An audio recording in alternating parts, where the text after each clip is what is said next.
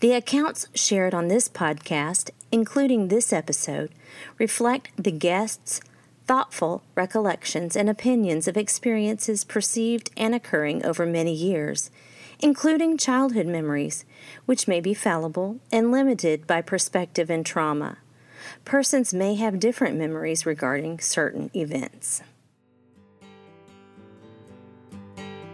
Welcome back to Qavah the podcast. I'm Kelly Archibald, and I want to thank you for tuning in. We live in a crazy world, so we made this podcast to shine some hope into your life. Our guests have lived through some incredible things, both good and bad, and they want to share their stories with you. Listeners like you make this podcast possible. If you've been inspired or encouraged by these stories, please consider supporting us on Patreon or contacting us about sponsorship opportunities. You can find more information about us at qavahpodcast.com. That's Q A V A H podcast.com. Well, I am here today with Susie Larson, and I'm so excited. Thank you so much for joining us on Qavah. And so, what we do is generally go through people's lives. So, Susie, would you like to share with us what your first memory is? Well, Kelly, thanks for having me, first of all. And I'm going to tell you, I've done more interviews than I can count, and no one has ever asked me that question. So, uh, what a great first question. My first memory. It was um, it was actually good for me to remember this, but I was three years old. I, when I was a little girl, I had crooked teeth and the worst pixie haircut you can ever imagine. I just, I just, uh, I mean, I feel pity for myself when I see pictures of myself as a little girl. But um, I, my parents captured a picture of it. I was sitting on the kitchen table, and my hands were on my face, and I was telling my parents, "I am so precious," and they're like, "You are." And someone took a picture of that, and. Uh, that is my. I was three years old. That's the, that's my oh. very first memory, and I hadn't thought about it for years. So oh, thanks wow. for bringing that up. That's so sweet. So, where did you grow up? I grew up in Upper Midwest in Minnesota. Oh, I grew up in a family of seven kids. I was fifth of seven. Oh wow. And, uh, yeah, yeah. Oh wow. So, do you have any favorite childhood memories? You know, I do have. When I again, this is a, a question nobody's really ever asked me before. But uh, growing up, um, where we grew up, seven kids. My dad was the mayor of our oh. city, uh, which was kind of interesting. And uh, one of the things that my parents were really good dancers, and so one of the things they would do with us kids on Friday nights often was they would move the furniture up, kind of out of the living room and pair us up, and they taught us all the oldie dances. So they, so they paired up the brothers and sisters and we did the Sugarfoot and the Jitterbug and all those things. And there were times when the, the local police officers would come to our house to drop off the council minutes, and they said they would see all of us kids, just like my brothers would flip me around and we'd be going under their arm. And that uh, was such an amazing, amazing memory because to this day, you know, we're all married. I think there's probably 45 of us in the family now. Goodness. And to be honest with you, Kelly, we burn up a dance floor. We love to go to family weddings and we can dance, and that that was so amazing to me. And uh, a couple other things, my parents, you know, always made sure that we went up to this uh, resort, a cabin, a place where we would go stay for a week in the summer and we did not have a ton of money and it seemed like they emptied their pockets for our summer vacation as a mm. family and then for our christmases those two oh. things were the oh. most important and so my my dad said that the resort owner was think of it seven kids and every year a couple of us were allowed to bring a friend oh. we didn't have a station wagon so the resort owner would be standing there and we would pull in and they'd they'd say watch how many people get out of that we were shoved in every nook and cranny. I mean, they just kept coming, you know. And but to this day, so we've been up to that resort 50 years in a row. Uh, oh my so goodness! Our, my so our kids are grown, and so all the siblings obviously are grown with grown kids, and we all trek up there to the oh. you know now still. So they established some really important you know family together moments, wow. and. Uh, yeah, and I wouldn't say I grew up in a mainstream Christian home, and we grew mm-hmm. up in a denomination where I knew God was real. I didn't really know Jesus was accessible. Mm. Um, and so there was, you know, a sense, I had a sense that God was real, absolutely, but right. not really much more than that. Wow. So, were there some significant experiences that you faced that you'd like to share? And yes, there were uh, a couple of things happened that really forever changed. Uh, I, I, they changed who I am and changed how I see the world. And uh, one was uh, I was nine years old, and some boys in the neighborhood pinned me down and um, ankles and wrists to the ground. And I won't say more, but I had a mm-hmm. sexual trauma in that experience.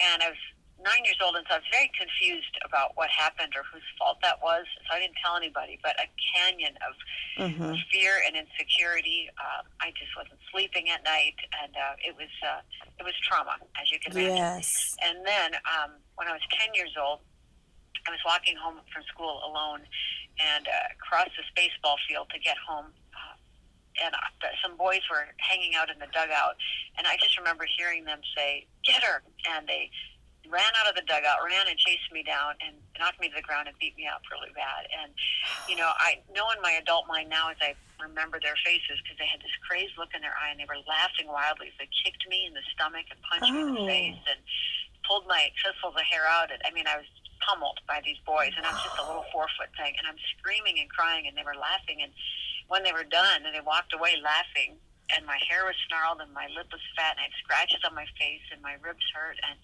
I got up from that moment and I heard in my ear, I can get to you anytime, anywhere, and God will never stop me. Whoa. And it was like in that moment, just a fear yes. came over me as a child. Yes. And it's like I knew God was real, and then I knew the enemy was real. Yeah. And that really fear got into me and has been something I have dealt with my whole life. And I've yeah. come a long way. I'm not the person I used to be, but I am still not a fearless person. I'm got ways to go. Other things happened in my adult years that sort of confirmed some fears for me, um, mm. but God has been so faithful. Yes. But those were two things that wow. really um, impacted how I saw myself, yes. how I saw the world, and how I even now process information.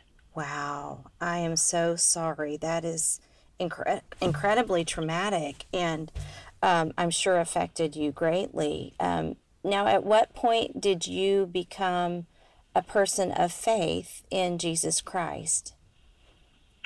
So I, um, when I got into middle school, um, I got very busy. I was an athlete, I was a decent athlete, and I could sing, so I joined a special choir, and I just sort of got busy so I could be um, go from you know be late at school to get home around the time that my mom got home. Mm. Because the boys that for the, that uh, experienced the first trauma from were some of my brother's creepy friends, and I just wanted oh. to be busy, but I also wanted to uh, perform well enough to get myself out of the hole that I believed that I was in. And I often say when I'm speaking at women's conferences that you just have to look at your first childhood memory of when you weren't enough, mm. when you weren't safe, wow. and you can see how because the enemy sees your potential long before wow. you ever do. And when you see that first threat against you, you can know that your threat against him is very connected to his threat against you. He he's trying to take you out before you even know wow. who you are. And when you don't know who you are, you will misuse your time, treasure, and talents wow. to prove something that Jesus has already proven. And yes. so here I'm, you know, in middle school, just doing what any insecure girl would do. I mean, I, I had decent gifts, but I was just furiously using them, trying to dig out of the black hole that I was in. And in eighth grade, uh, some girlfriends asked me to do a, a slumber party and I uh, was walking out the door, and I was really super close with my mom. And so I, she, they all knew I was beat up because I came home beat up, but oh. they didn't know about the other trauma. Right. But uh, I was so close with my mom, and there's a number of times I almost told her mm. what happened with those boys, but I didn't know if that was my fault, and I just I thought it would affect our relationship. And my dad was a public person, and right. I was just terrified. It's just like I don't think I can say that out loud. So I was walking out the door to the slumber party and my mom uh, said, just teasingly, now don't sneak out and meet boys. And I hmm. stopped in my tracks and I almost turned around and said, You have no idea. Oh. You know, that is the last thing in the world that I would mm-hmm. ever want to do. And, you know, yeah. I would not put myself in that position. Right. I just, I almost just, I mean, I felt it in my cells. You know what I'm saying? Where yes. it was like a visceral. But I stopped and I just, I just couldn't. I wasn't ready to tell her. right. Said, okay, right. I won't. And so I go to the, the slumber party, and we do what girls do. We were dancing to the Beach Boys. Mm-hmm. Tells you how old I am. eating Doritos and all oh, that fun stuff. Yes. And, uh, and then it probably was about 10 p.m. The girls decided to sneak out and meet boys, and it literally, mm. like, I could again just feel this visceral thing, like I am, I'm not, I'm not doing that. Right. And so I stayed back with the two girls who smoked. So I just thought, that's way better, don't you think? I didn't inhale or anything. Actually, they they didn't even want to talk to me. They were sitting over in their sleeping bag. They just didn't want to go out. And I was sitting in my sleeping bag across the room, and they were mocking what they'd heard in the Catholic school. They attended the local parochial school, and they were mocking what the nun had been teaching about the book of Revelation, as if, you know, seals are going to open up, and as if, and they were making fun Oh, of stuff I had never heard before in my life. wow. So I'm leaning and listening, and I just, I was intrigued. So I went out um, under the stars, sat on the picnic table, Mm. and I just looked up to the sky and said, God, I know you're real. But if there's more to you than what I know, will you make yourself real to me? And I said, and this is hilarious. This is what I said next. I'm going to start reading the Bible. I think it's kind of boring, but if you can snazz it up for me, we got a deal. and I, I always joke, I'm picturing God rubbing his temples going, then on a technicality.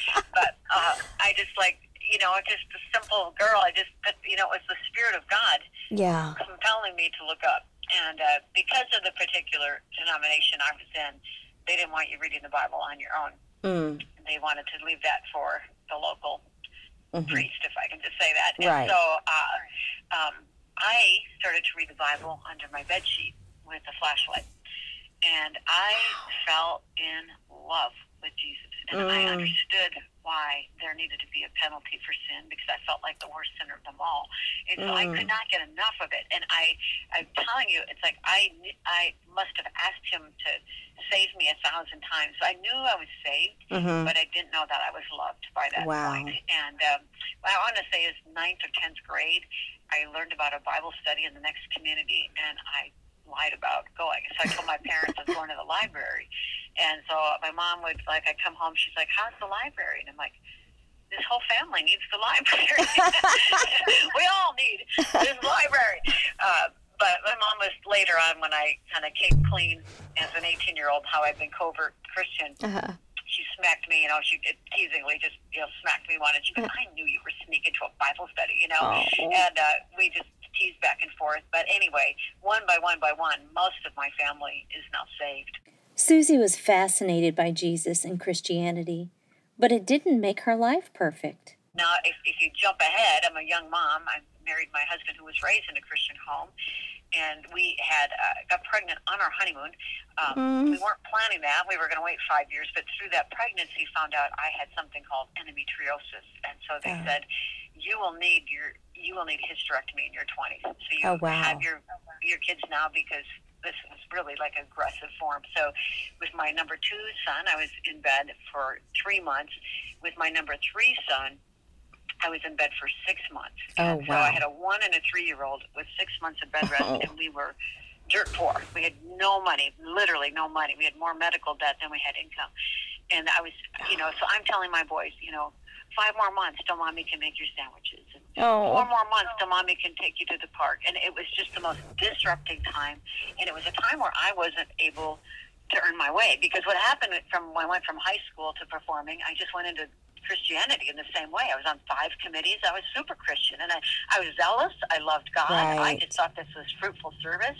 Right. But underneath that drivenness was I had earned my way and Mhm. you know prove myself and that kind of thing. So to be put in a position where I not only couldn't earn my way, but I was becoming in debt to everybody, and they were all getting tired of me. It like confronted my worst insecurities. So about three months into my uh, pregnancy on bed rest, I was six months along, three months in bed, three months to go. The doctors had said, you know, go ahead and get up and let's just see how you do, because I was getting kind of depressed and I just Mm-hmm. missed life, you know Right. and the warmth of the sun on my face. And, and I met uh, my old college roommates for lunch, and we were just careful. It was a fall day. We went for a walk very slowly, had lunch, and I was in back on bed rest that night.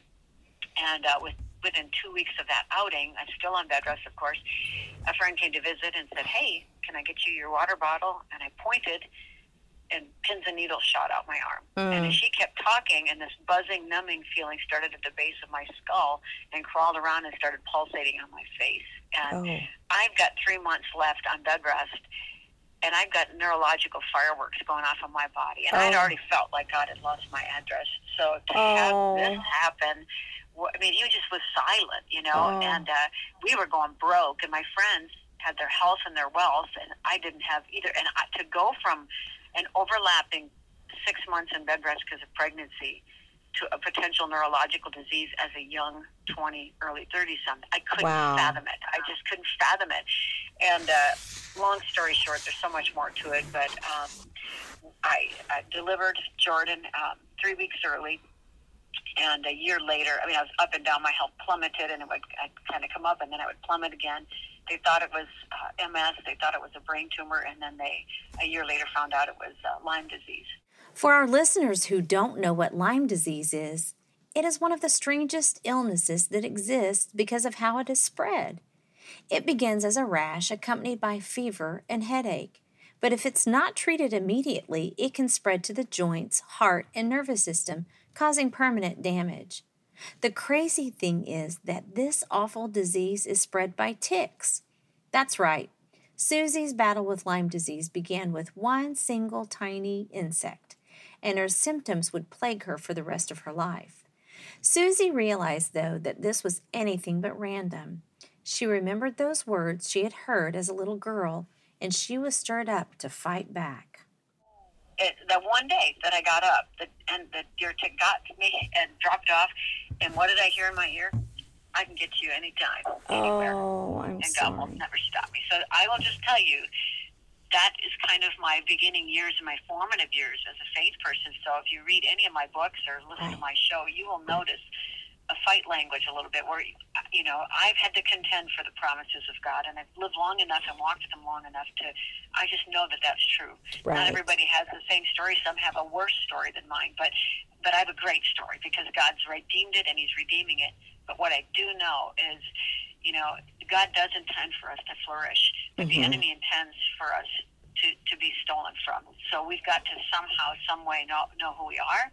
Yes. stand in battle and then say, that thing is mine because yes. Jesus won it for me. So, Absolutely. Uh, that's kind of my story in a nutshell. Wow. Well, I what I love is that God drew you to himself in his word to prepare you for later on in life and yeah, in just such a huge way. And so, um, so you're a young mom and you have Lyme disease and three little ones. And so, what was little life? Boys. Oh, little boys. Little boys. oh my goodness! So what? Already waiting to happen. Let me just tell you. and and yes.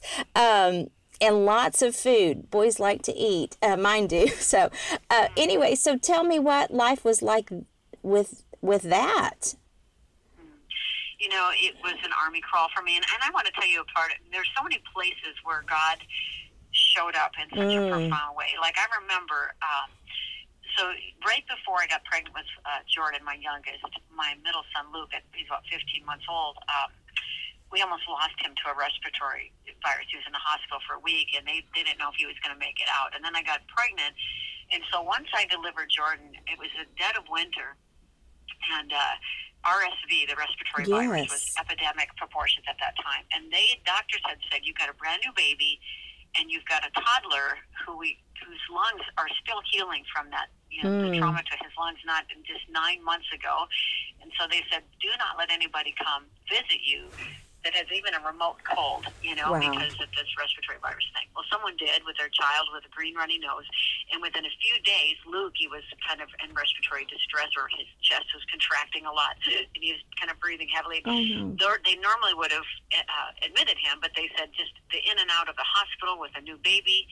We just think we're going to have you treat him at home, and we're going to stay in touch with you. So we had this little split entry house and we Luke was in his little playpen with a steamer blowing in. And here, now keep in mind, I've got mm. neurological fireworks going off in my oh. body, but I don't know what's wrong with me. And so it just stirred up so much fear because yes. neurological diseases are terrible, you know. Yes. But I would go down and I'd pound on his lungs, you know, and I would disinfect my hands and change my shirt, and I'd go up and nurse the baby, and then I'd sit in this little rocking chair, and I would I wouldn't sleep because I would sit in that and kind of doze every two hours up and down all day, all night, trying to keep these two separate, caring for my sick baby and oh or toddler, and trying to keep my new baby uh, apart from him. Wow. Well, after about three and a half weeks of this, and have no sleep. I mean, you want a disease to have access to you. Right. Don't sleep, right? Right, so I've right. got, my health is good, but I'm like, I cannot deal with that right now. I've got these little ones. So one morning I went to get my little four week old out of his crib and he was rattling and coughing. So all my Oh. efforts seemed to fail.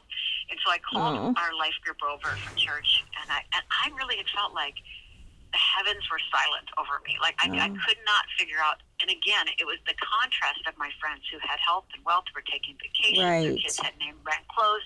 I mean I really was a have not and I and I and, and to have God be so silent was like and I was so new in my faith that I just didn't understand Mm, that he was actually preparing me for this, Right. right? So right. the group came over, and one of them pulled out their guitar. They circled around his little car seat. We just put him in his little infant seat, and they laid hands on him, and we worshipped. Oh. And I could feel the tangible presence of God. And Wow. it was just like, even if it was sort of by osmosis, like even if it's just spilling over on me, I'm like, I'll take it. I've missed you, God. I want to just feel your presence. And so I'm sure we were on the cusp of a miracle. Well, the next morning, Jordan's lips were blue from Oh, breathing, labored. oh, So I ran, had to rush him to the ER, and they admitted him two doors down from where Luke had been. And here he's four weeks old, and he's got double pneumonia. And they hook him all up, and Kev goes to call people to ask them to pray. And I'm in the dead of winter, and my body is in, you know, some kind of crisis, and I didn't know what. And I sit down, just exhausted from not sleeping for a month. And all of a sudden, something just poured over me joy and peace. Like, Wow. I can't explain it. Like it's supernatural. wow. I was just overcome by just a moment of God's hand on me. And I, I wrote in my journal, I don't know what this is, but I'll take it. Wow. So now you jump ahead a year later when they figured out it was Lyme disease. And this was 30 years ago, so they just didn't know what they were doing Mhm. back then. And the home health care nurse came to my house and they put a shunt in my arm and they were hooking me up to IVs, putting the bags in my fridge. And little Jordan is a year old this time. And he runs into the living room like little Speedy Gonzales, just in his diaper. And they're like, What's he doing alive? I said, Oh. what, do, what do you mean? And she said, I've taken care of two women who were bit during their pregnancy around the same time as you, went a year undiagnosed, much like you. Both babies went blind and died. Like, Oh, why, why is he alive? And I'm like, what? And she said, has he been sick at all? And I said, yeah, when he was four weeks old, he had double pneumonia. She goes, what did they use to treat him? And so I told her whatever the antibiotic and the IV and the steroid was, and she said, that saved his life. She said, before you knew what you had, that saved his life. oh, And I, I, I was undone. I mean, I, because I was shaking my fist at God. Right. At that point, going, why, why am I have not? Why are you not talking to me? You know, why when I pray do I seem to get the opposite? And I mean, to tell you, that was such a moment. It just my knees buckled, and I just thought, oh my word, we don't know what we don't know. yes. And, uh, God redeemed that his little life. You know, I, I marvel, and I just that is just true across the board. He's always kinder than we know, and always more involved than Wow. we can fathom. Wow. That is incredible. I yeah, he's he was working and you had no idea what he was protecting you of. That's fabulous. So um, you went on to be a mom of three boys and so when did your ministry life begin? Writing and all that You you're know, involved in. that's such a good question because with Lyme, it wiped out my short-term memory. So I did. I came into marriage with all this passion, and I'm a doer and I'm a task person. So Right.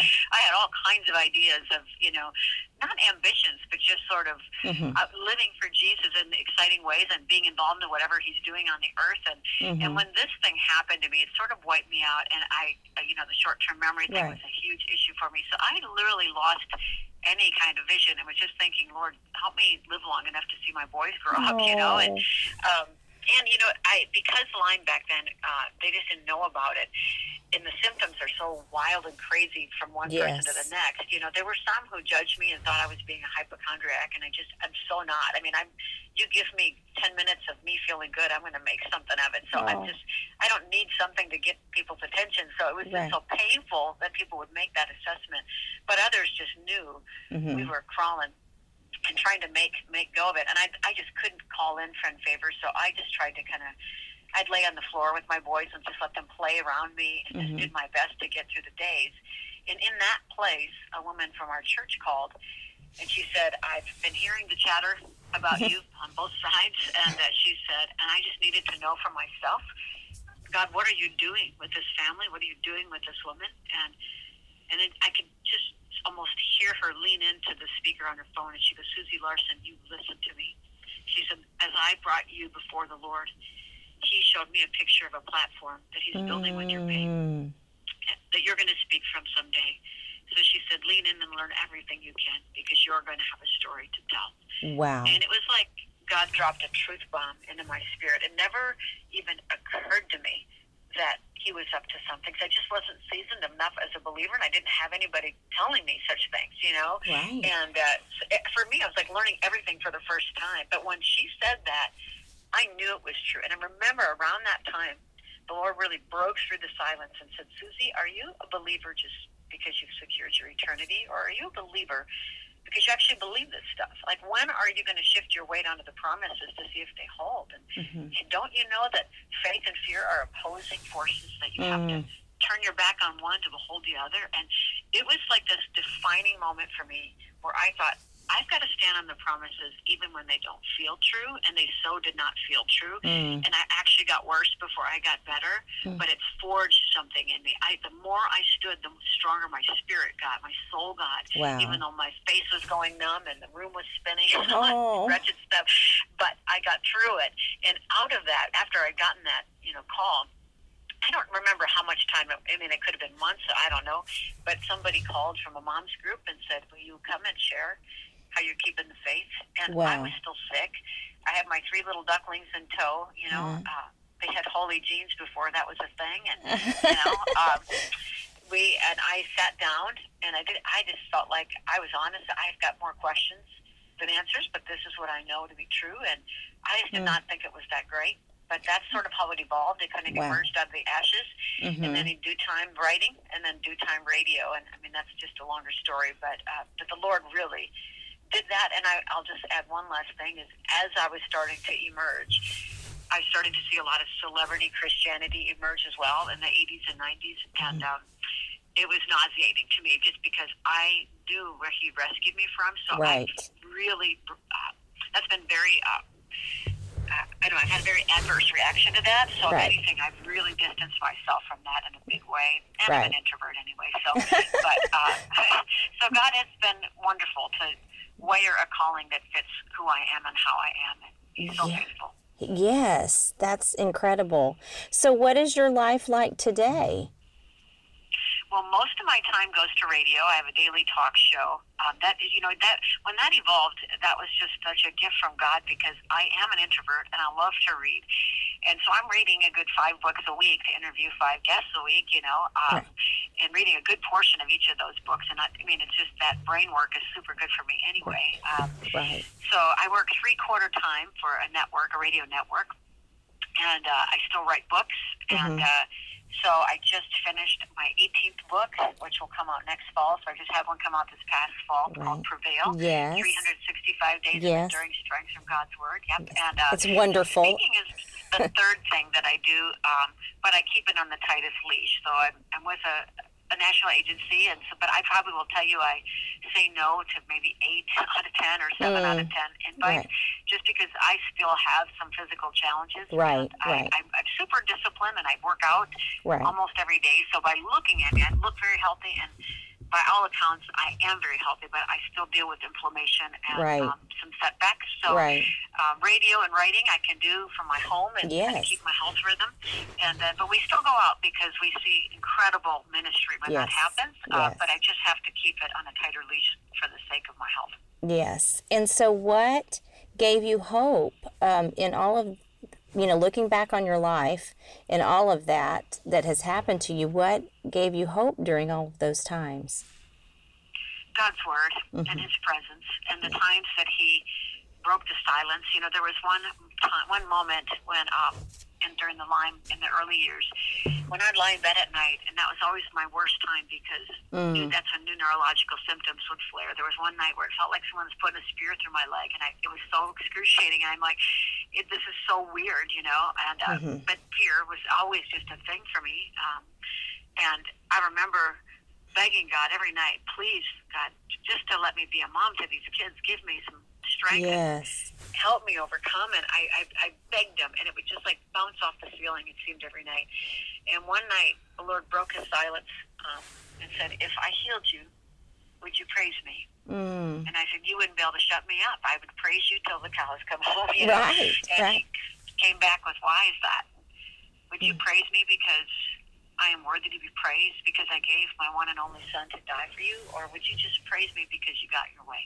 Mm. And uh, I, as you know, I'm a young believer, and it was like my life passed before my eyes, a reel, like a movie reel, and I realized, you know, again, I, I knew I was saved, I just didn't know I was loved, and so when you don't know you're loved, life becomes all about you because selfishness or insecurity is just another form of selfishness. It just wow. is. And so I saw for me how so much of what I had done, even my good things, were to rescue my sense of self. And if I could share this poem that he gave me that night, I, um, I hope I can do it from memory. Do you have a second for me to share? Yeah, absolutely. Yes. Yeah. Um, it goes like this. I titled it A Time for Everything. I hope I can remember it now, but it says, I've walked through many storms. My prayers were filled with tears. The enemy was so big, confirming all my fears. Mm. To a distant God, I would ever cry, just wanting an answer, always asking why. Yet heard I not from him, nor his angels singing.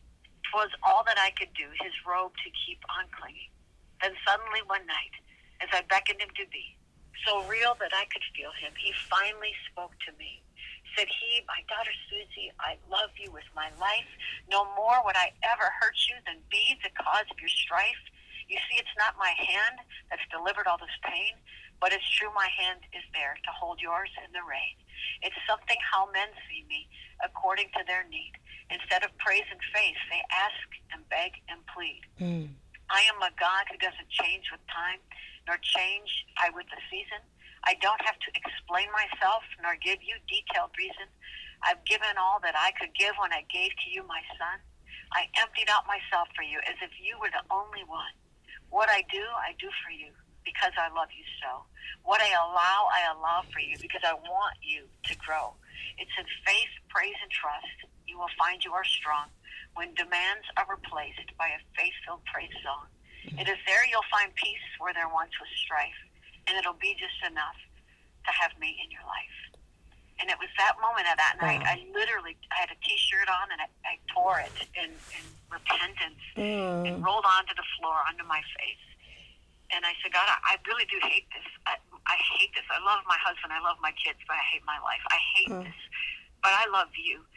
And whatever you say goes because I, you're not only my Savior, my you're my Lord, and you don't owe me any explanation. Mm. I'm not going to shake my fist at you. I, I submit to your rule and reign in my life. And it was like this moment where the kingdom entered my soul, and I started to see myself in a bigger story. And it just wasn't about me anymore. Yeah. And there were moments like that, Kelly, over and over again, where God would break through and confront something in my core belief system about my, my view of him or my life or my story. And just like he grabbed my chin and tilt it up and go, this is what's true. Wow. And it just would give me enough, you know, rock under my feet to keep climbing and keep going. And uh, he's so great. He's so Yes. loving. He's so sturdy. He's so profound. And, you know, we're all works in progress. Yes. And he's so patient and he travels with us at the pace of grace. And that, that's what keeps me going is his Wow. presence and his word. Yeah. it's just the way that he is with us is just amazing. That's incredible. So, what would you like people to take away from your story? That this is what I say all the time that God is good, His Mm. promises are true, Yes. and He will always make a way for you. Wow. And uh, that's just true. And we have these expectations of how we want life to go on this earth, and we want it to tie in a nice little bow. Yes. But earth is a blip on the screen. Eternity is forever. Right. And we're, we need to expect that we will have trials. We're going to have trouble. Yeah. And any gospel that tells you that this is your best life here and now is not the gospel. I mean, you Right. look in Scripture in the New Testament, suffering is just part of it. But Right. there's not one tear that you uh, shed that isn't collected in a bottle. Yes. There's not one step of faith that God will not reward. I mean, He moves on every act prompted by our faith. So our faith is more precious than gold.